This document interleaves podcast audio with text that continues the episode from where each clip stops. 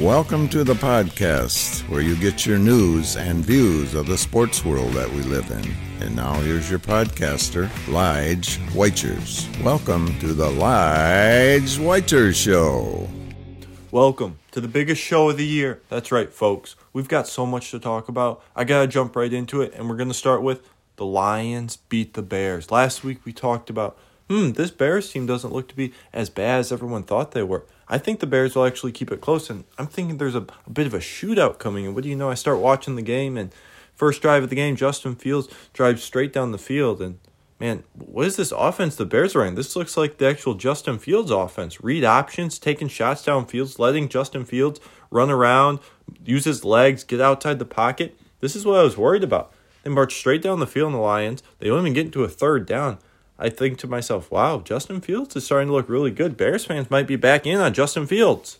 As the game progresses, Jared Goff begins to get confused about who plays on his team. He starts throwing interceptions directly to the Bears. What's going on? It's not one, it's not two, but three interceptions from Jared Goff, including another one that probably should have been a pick six, but Jaylon Johnson dropped. And all of a sudden, the Lions weren't in such a good spot. Down two scores with four minutes left in the game honestly, I didn't think the offense played very poorly. I thought they were cooking.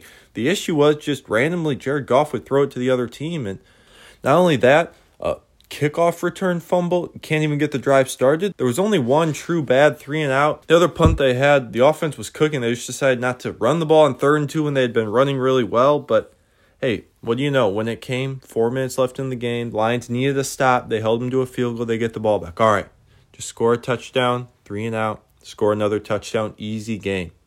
What do you know? They drive right down the field. They even keep running the ball a little bit. Then they hit Jameson Williams. All of a sudden, Jameson's stacking good games. He's starting to look a little better. He's playing more snaps than he's ever played. He said he had never played in a two minute drill on a lot of third downs for the Lions. Now he's out there.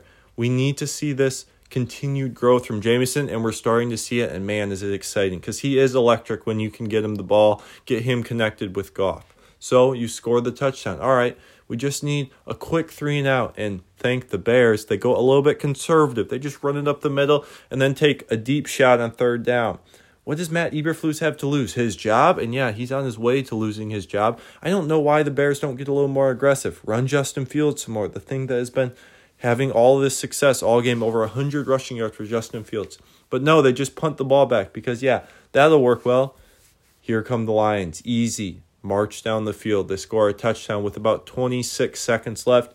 They take the lead, just like we had planned out in our mind. Touchdown, stop, touchdown. It was that easy. But there's still a little bit of time for Justin Fields, down three, to go tie up the game. I was sitting there on my couch. I said, This is time for Hutchinson to go make a play. What do you know? First play, speed rush on the outside, Darnell Wright, strip sack, safety, game over. Aidan Hutchinson has been getting a lot of pressures this year. He already has more pressures this year than he had his whole rookie year. It was good to see him actually show up as a sack in the big moment. This is the type of game that you can think of two ways for the Lions. You can think of the optimistic way and say, hey, it's good to beat a team when you have four turnovers. This is a game the Lions normally don't win. You're embarrassed to lose to the Bears, and you have to go play on Thursday trying to get a bounce back win. But instead, the Lions show a little grit, show a little toughness. They didn't play their best and they still came out with the win. I'm choosing to look at it this way. Yeah, if Jared Goff throws three picks, the Lions won't go anywhere. But to me, the offense is still looking very good, and the defense is not playing as poorly as I think the stat sheet shows. There was a couple more third down penalties that I really want to see continue to clean up, and this offense, to me, looks really good. The ace in the back pocket is going to continue to be the offense is just going to have to outscore teams. Maybe the defense will eventually get better, but it's a struggle right now. Aaron Glenn did show a little bit of adjustments mid game, which is good to see out of him, but it's going to be a frustrating thing the rest of the year. The defense is going to have to stand up. We're not going to see them play many other good teams. The Cowboys later on the year is the one big game, but I'm encouraged from this team. We hadn't seen them in a comeback needing a true fourth quarter comeback, and they showed up. The offense looked really good when the Bears went to a little bit of prevent defense. As we know, prevent defense only prevents winning. That's all I got for Lions. We'll talk a little bit more about their game on Thursday, Thanksgiving Day game against the Packers. But first, we have a few news and notes from the NFL. The first, the Colts released Shaq Leonard. That's right. People were surprised. Shaq Leonard got released from the Colts after they paid him all this money. He's finally back from injury, but people who are Colts fans know that Leonard hasn't been playing that much. He's been complaining. And why hasn't he been playing? Because he just hasn't looked the same. He can't move like he could before. There's been some issues. It it just hasn't been the same. I think the best move here was just to cut Leonard, especially if they knew they were cutting him after the year. Might as well just do it now. He wasn't necessarily happy with his role. Let him go find another team, maybe. I don't think he'll be claimed off waivers because he's owed so much money, but free agent, maybe a team will pick him up for a couple million dollars. Honestly, the team that gets him will be really excited because he's a big name. But honestly, he just hasn't been the same since his injury. I think it's a good move for the Colts, even though he's the legend of the Colts. People love him. I think it's the right move. You got to release him. Continue to build up cap space. Let Shane Steichen work, especially for a guy that you weren't playing. Just cut your losses and let him go somewhere else. Also, Matt Canada, the offensive coordinator for the Steelers, finally gets fired. I came on this show before the season and said, I don't mind Pittsburgh offense except for Matt Canada. Now, I probably should have said except for Matt Canada and Kenny Pickett, but hey, Matt Canada's gone. Will the offense improve? Well, I mean, who are they going to promote from within? How much different can it actually be? But hey, Diontae Johnson, George Pickens, Jaylen Warren looking like an absolute stud, has surpassed Najee Harris, which albeit isn't that difficult. But I'm interested to see if there's any change in the Pittsburgh offense of maybe that they can get some creativity instead of the old Matt Canada offense.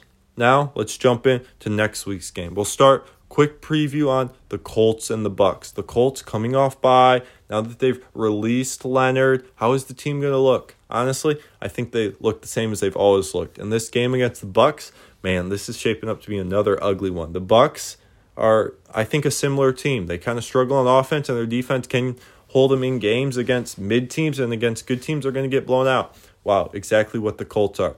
Maybe if Gardner Minshew can stop running circles in the pocket when he has a clean, clean pocket, sitting there, throw your darts, find Pittman, find Downs. Hopefully he's healthy coming back off the bye. I think the Colts can win this game, but this is a really close game. This is too close to call for me. The one thing I do like in this game is the under 43 and a half. I'm making that Elijah's lock of the week. Last week we moved to I believe 6 and 4 with the Lions and the Bears easily hitting the over. This week we're going back to the Colts under. These teams are going to struggle to score. Both teams held in the teens, I would say. The Colts, I think they lose a close one, unfortunately, or maybe fortunately, depends on your point of view. But to me, these two teams are super similar. One's in the AFC, one's in the NFC.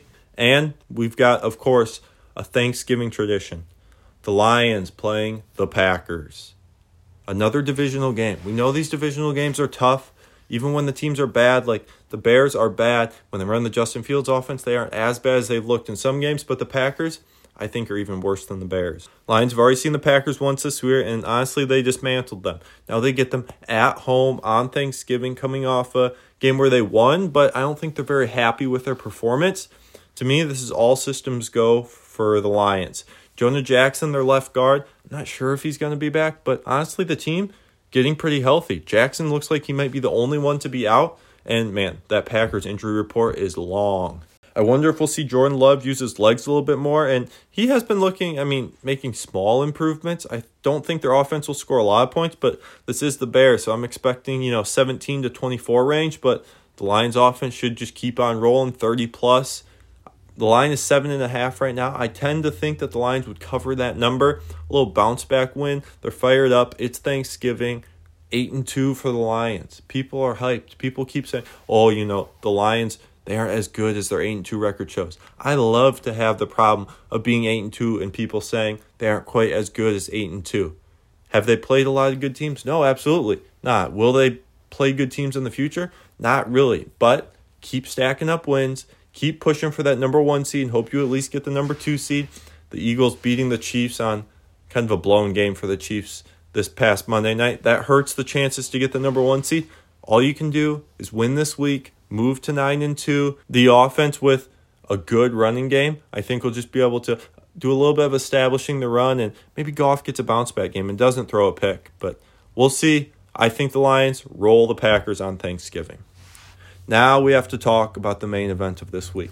The week I've been preparing for for honestly the whole year. It's Michigan, it's Ohio State. First we have to go back last week.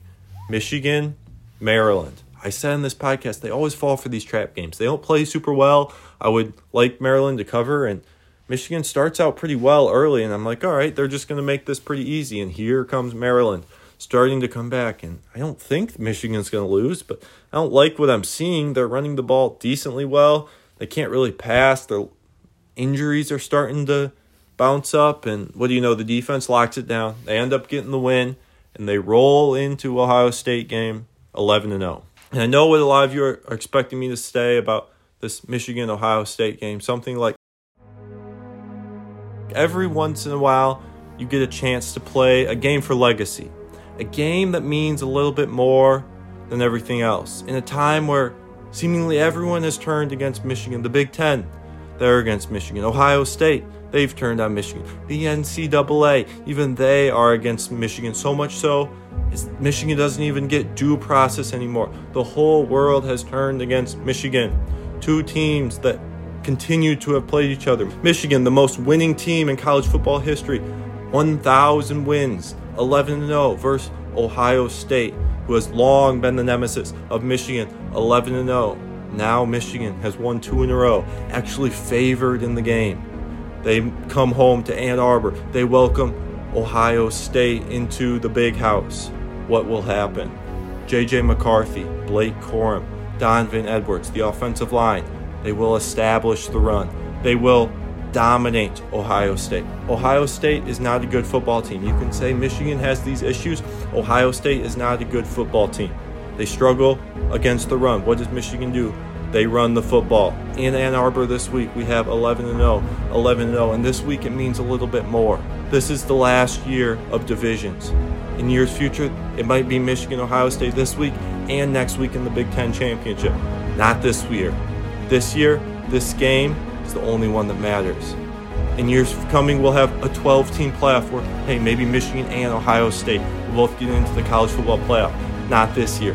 There's one team coming out of Ann Arbor. The team that comes out with a victory will be Big Ten champions, will move on to the college football playoff, and in my mind, will be your national champion. With all that's on the line, with everyone against Michigan, what are we going to do? We're going to show up. We will dominate. The defense will dominate. The offense will continue to get rolling on the running game, and the passing game will be there when they need it. This game means a little bit more than the rest. This game means a little bit more than it's meant in years past. This is for legacy. There is only one thing left to do if you're Michigan to prove the doubt is wrong, to come out victorious, and that is to beat Ohio State. That's what you might be expecting me to say. I think there are some issues. The left tackle is a turnstile. JTT might be coming off the edge for Ohio State. And yeah, that is an issue. Roman Wilson got injured, number one wide receiver for Michigan last game. He's supposedly supposed to play. He probably has a concussion, but, you know, it would be good to have him back. There were some defensive injuries. I'm worried about this game. Will Marvin Harrison run free? Maryland had some wide receivers running free, and I don't love the defensive schemes. The offensive play calling to me is atrocious. They always run when they should pass and pass when they should run. They have some of the worst play calls. They don't go for it when they should go for it. There's just a lot of issues that I see. The good news is Ohio State has looked no good all year. Michigan absolutely has a chance where all they'll need to do is run the ball, make it ugly. You won't like watching this game, but I think the result's the same. Michigan comes out with a victory. I'm fired up for this game. This game means a lot.